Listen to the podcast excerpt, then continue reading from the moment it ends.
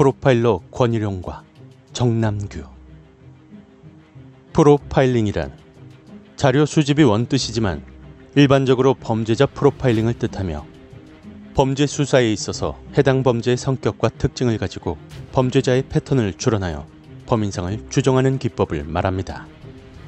우리나라의 첫 프로파일러는 강호순 사건에 투입된 경찰청 범죄정보지원기의 권일용 경위로서 2008년에 검거된 안양 초등학생 살해범 정성현과 10시간 동안 심리전을 펼친 끝에 범행 동기를 밝혀내는데 성공했고 유영철과 정남규의 자백을 받아낸 것도 바로 권일용 경위였습니다. 1993년에 처음 입문해서 2000년에 프로파일러 직함을 얻은 권일용. 한국에는 범죄 상황이 90년대 중반을 넘어서기까지는 그렇게 불특정 다수라든지 사회 핑계를 대는 이런 범죄들이 나타나진 않았다고 합니다. 90년대 중반을 넘어가면서 소위 지존파, 막가파, 사회에 저항한다라는 이런 왜곡된 사고를 가진 범죄자들이 나타나기 시작하면서 프로파일링이 생기기 시작한 것이죠. 이런 범죄자들은 범죄를 저지르기 전 계획을 수립하게 되는데 현장에 많은 증거물들을 남기지 않기 때문에 인간의 심리라든지 행동, 이런 것들에 대한 증거물을 수집할 필요가 있다라고 판단해서 설립되었다고 합니다. FBI 같은 경우는 70년대부터 시작되었다고 하는데요. 그 당시에는 이미 연쇄살인범들이 미국 사회를 어지럽게 범행을 저지르던 그런 시기였습니다. 한국의 경우를 보면 조금 미리 대비를 했다고 생각되겠지만 생각보다 훨씬 범죄의 속도는 빨라졌다고 합니다. 그래서 미리 대비한 것도 아니고 이른 시기도 아니었던 것이죠. 권일용이 FBI에서 연수를 받은 것으로 많이들 알고 계실 텐데요. 실제로 가서 연수를 받진 않았습니다. 초기 단계에서 분석의 틀을 만들기 위해서 FBI들의 자료를 보니 범죄 환경이 우리와 매우 달랐다고 합니다. 그래서 이걸 가지고 한국에 적용하긴 어렵겠다라는 생각을 하게 되었고, 당시 처음 시작할 때 한국에서 발생한 살인 사건 800여 건을 전부 찾아서 일일이 분석 작업을 하면서 한국적인 틀을 다시 만들게 되었고요. 그 이후에 기본적인 틀을 가지고 가서 그들과 교류를 하기도 하고 벤치마킹을 하기도 하는 과정을 겪게 되었다고 합니다. 권일용은 화성 연쇄 살인 사건 때문에 프로파일러가 된 케이스입니다. 종애들이 과학 수사를 현장에서 CSI로 근무하면서 이런 범죄들은 경찰의 옷을 입고 있는 한 꼭 검거해야겠다는 마인드를 가지고 있었는데 이런 범죄자와의 자존심 대결이 아닌가 하는 생각으로 사실 시작되었다고 합니다. 당시 지금 화성 서부 서장으로 있는 윤회출 총경이 이제 앞으로 범죄에 대한 대처도 해야 되겠지만 최소한 이 범죄만은 그 당시만 해도 공소시효가 남아 있었기 때문에 우리가 끝까지 추적해보자 라는 것들이 의기투합된 이런 상황이었다고 합니다. 그는 특히나 기억에 남는 사건이 바로 정남규였다고 합니다. 권일용은 정남규를 이렇게 기억하고 있습니다. 많은 살인범들을 면담했었지만 정남규를 만날 때는 등골이 오싹하고 송연해졌다. 저 사람한테 걸리면 그 누구라도 피해자가 될 수 있겠다. 라고 말이죠. 반대로 정남규 역시도 권일용 경감에 대해서 프로파일링을 하고 있었습니다. 즉, 서로 프로파일링을 하고 있었던 것이죠. 특히 정남규는 자기가 범행한 범죄가 보도된 것들을 많이 스크랩 해 놓았고 자기를 추적하는 프로파일러 사진도 스크랩을 해놓고 있을 만큼 치밀했다고 합니다. 권일용은 이런 것들을 현장에서 직접 압수를 해온 경험도 있다고 합니다. 권일용이 정남규를 잡을 당시 프로파일링은 이러했습니다. 현장에서 물증을 발견할 수 없었고 피해자가 치정, 원한 관계가 없어서 현장 수사 기법으론 용의자를 압축할 수 없다. 대신 범인이 중산층 이하의 여성을 노렸고 꼼꼼하게 증거를 인멸했으며 범행 목적도 뚜렷하지 않다. 따라서 범인은 음주와 금전 문제가 있으며 저학력 출신으로 강도와 살인 전과를 가졌을 것이다. 그리고 나이대는 35세에서 40세일 것이다. 실제로 정남규가 36살 때였습니다. 그렇다면 정남규, 그는 과연 누구일까요?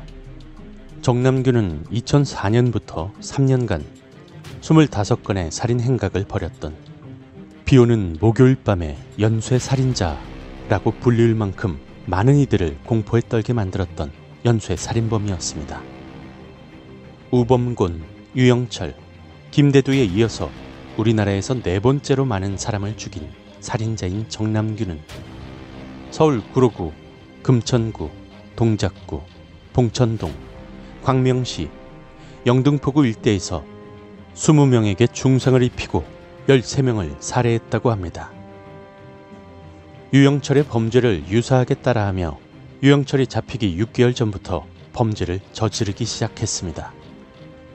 유영철의 사건으로 알려졌던 서울 이문동 살인사건의 진범이기도 한 정남규는 고통을 받으며 신음하고 죽어가는 사람들을 끝까지 지켜보는 잔혹함을 보였는데 KCSI 요원 사이에서도 흉악성 역대 최악으로 평가하고 있습니다.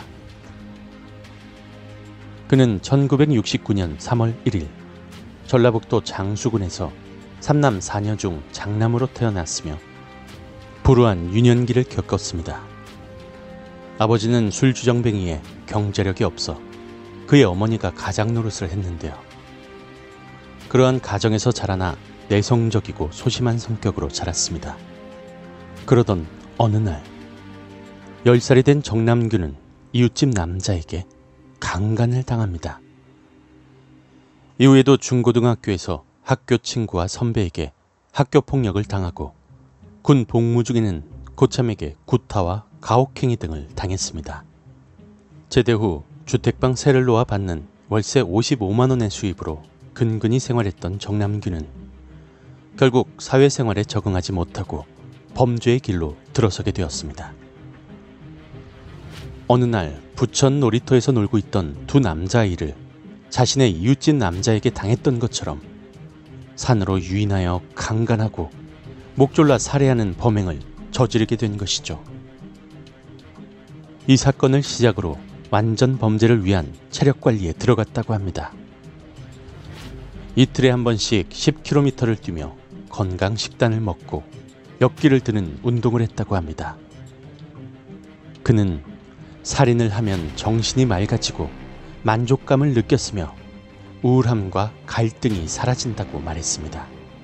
자신의 건강을 철저하게 챙기는 타입에 목적지에서 네다섯 정거장 전에 내려 걸어가 숨어 있다가 덮쳐서 칼로 찌르고 도망가는 형태라서 목격한 사람도 없고 피해자들 역시 정남규의 얼굴을 기억하지 못했습니다.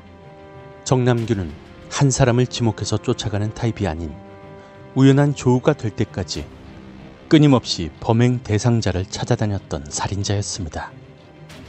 1순위로 젊은 여자, 2순위 여자 어린이, 3순위는 남자 어린이, 4순위로 30대에서 50대로 이르는 여자들을 살인 대상으로 정했습니다. 그는 살인 자체가 목적이며 범인 대상을 물색하는 것이 그의 일과였습니다.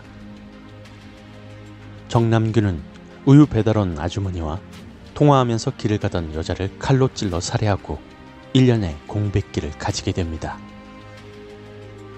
1년의 공백기 동안 더 치밀하게 살인을 저지르기 위한 연구를 하며 피해자를 신속히 살해하기 위해서 쇠파이프나 쇠붙이 도구를 이용했고 지문을 남기지 않기 위해 장갑에 무늬가 있는 것들을 사용했습니다. 게다가 족적을 남기지 않기 위해 신발 밑창까지 도려내는 치밀함을 보였습니다. 그리고 자신이 저지른 사건들에 대한 기사를 스크랩하고 과학 수사 관련 잡지를 탐독했습니다. 또 정남규의 특이한 점은 문이 잠겨 있는 집에 억지로 들어가지는 않았다는 점이죠. 창문이나 문이 열려 있는 집들만 골라서 들어가 범행을 저질렀었는데 이에서 밝혀진 그의 동기는 바로 무동기 범죄였던 것입니다. 이렇게 여자만 있는 집에 침입해 13명을 살해한 정남규는 이번엔 남자를 살해하려고 했습니다. 하지만 옆방에 있던 남자의 아버지가 정남규를 잡으면서 사건은 해결됩니다. 하지만 그를 검거할 때도 쉽지만은 않았는데요. 수갑을 채운 후 순찰차 뒷자리에 앉히고 운전석에 차키를 찾는 순간 정남규는 수갑을 찬 채 달아났습니다. 경찰 병력 150명을 투입한 경찰은 어두운 새벽이라 검거에 애를 먹었고 그로부터 약 1시간 40분 후 옥상에 숨어 있는 정남규를 본 주민이 신고해 잡을 수 있었습니다. 검거 후에도 그는 반성이 아닌 신이 나를 버렸다. 옆방의 큰 사람부터 처리했어야 했다. 이런 발언 등을 했습니다. 검거 후에도 밥도 잘 먹고 7시간 이상 편안히 자며 태어나서 이렇게 말을 많이 하고 편했던 적이 없었다. 그리고 내성적이고 대인 기피증이 있었는데 이렇게 관심을 받아서 기분이 좋다. 라고 말했다고 합니다. 피해자가 고통스러워하며 사망에 이르는 전 과정을 지켜보며 희열을 느끼고 거기에 만족감을 느끼는 전형적인 쾌락을 목적으로 살해하는 살인자. 범행을 하고 그 집에 불을 지른 경우가 많이 있었는데 그때 그 집이 활활 타는 것을 보면서 황홀감 내지는 쾌감을 느꼈다고 하는데요. 그는 재판 과정에서 사람을 많이 죽일 때 자부심을 느꼈다고 말했고 부자를 더 죽이지 못해 안타깝다고 말했습니다. 강남구의 부유층이 사는 동네에는 CCTV가 너무 많아서 CCTV가 없는 곳을 주 범행 대상으로 삼았다고 합니다. 사회적 강자에 대한 분노가 아닌 사회적 약자에 대한 살인을 통해서 자신이 받았던 과거를 보상하고자 했던 전형적인 쾌락 살인마로 범행 후에 만족감을 느끼고 죄책감을 전혀 느끼지 못했다고 당당하게 말했습니다. 그는 현장 검증 당시 분노한 시민들이 그에게 돌을 던지고 달려들려고 하자 피하거나 고개를 숙이는 다른 범죄자들과는 달리 시민을 노려보고 맞서서 달려들려고 했다고 하는데요. 장소 이동을 위해서 연행 차량에 탑승 시 카메라를 향해 웃음을 지으며 모든 사람을 경악하게 만들었다고 합니다. 재판 과정에서 사람들을 더 죽이지 못해 우울하다라고 말하며 우울하니 사형 집행을 빨리 해달라고 말하는 등 전형적인 사이코패스의 모습을 보였습니다. 그리고 그는 이렇게 말했다고 하는데요. 담배는 끊어도 살인은 못 끊겠어. 그래서 그런 걸까요? 구치소에서 수감 생활을 하던 그는 2009년 11월 22일 비닐봉투를 꼬아서 맨끈으로 목을 메어 자살했다고 합니다. 이렇게 많은 범죄에 있어 큰 역할을 하는 프로파일러. 하지만 섬세하면서도 직관적인 프로파일러는 쉽지 않은 직업입니다.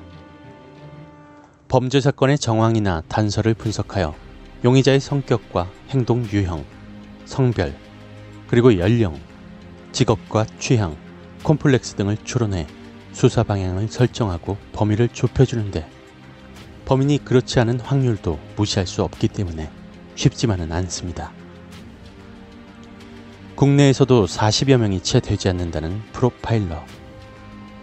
범인과 직접 소통하고 중립적인 입장에서 범인과의 공감도 해야 되기 때문에 매력적인 직업이지만 그만큼 위험도 감수해야 하는 건 어쩔 수 없는 사실입니다.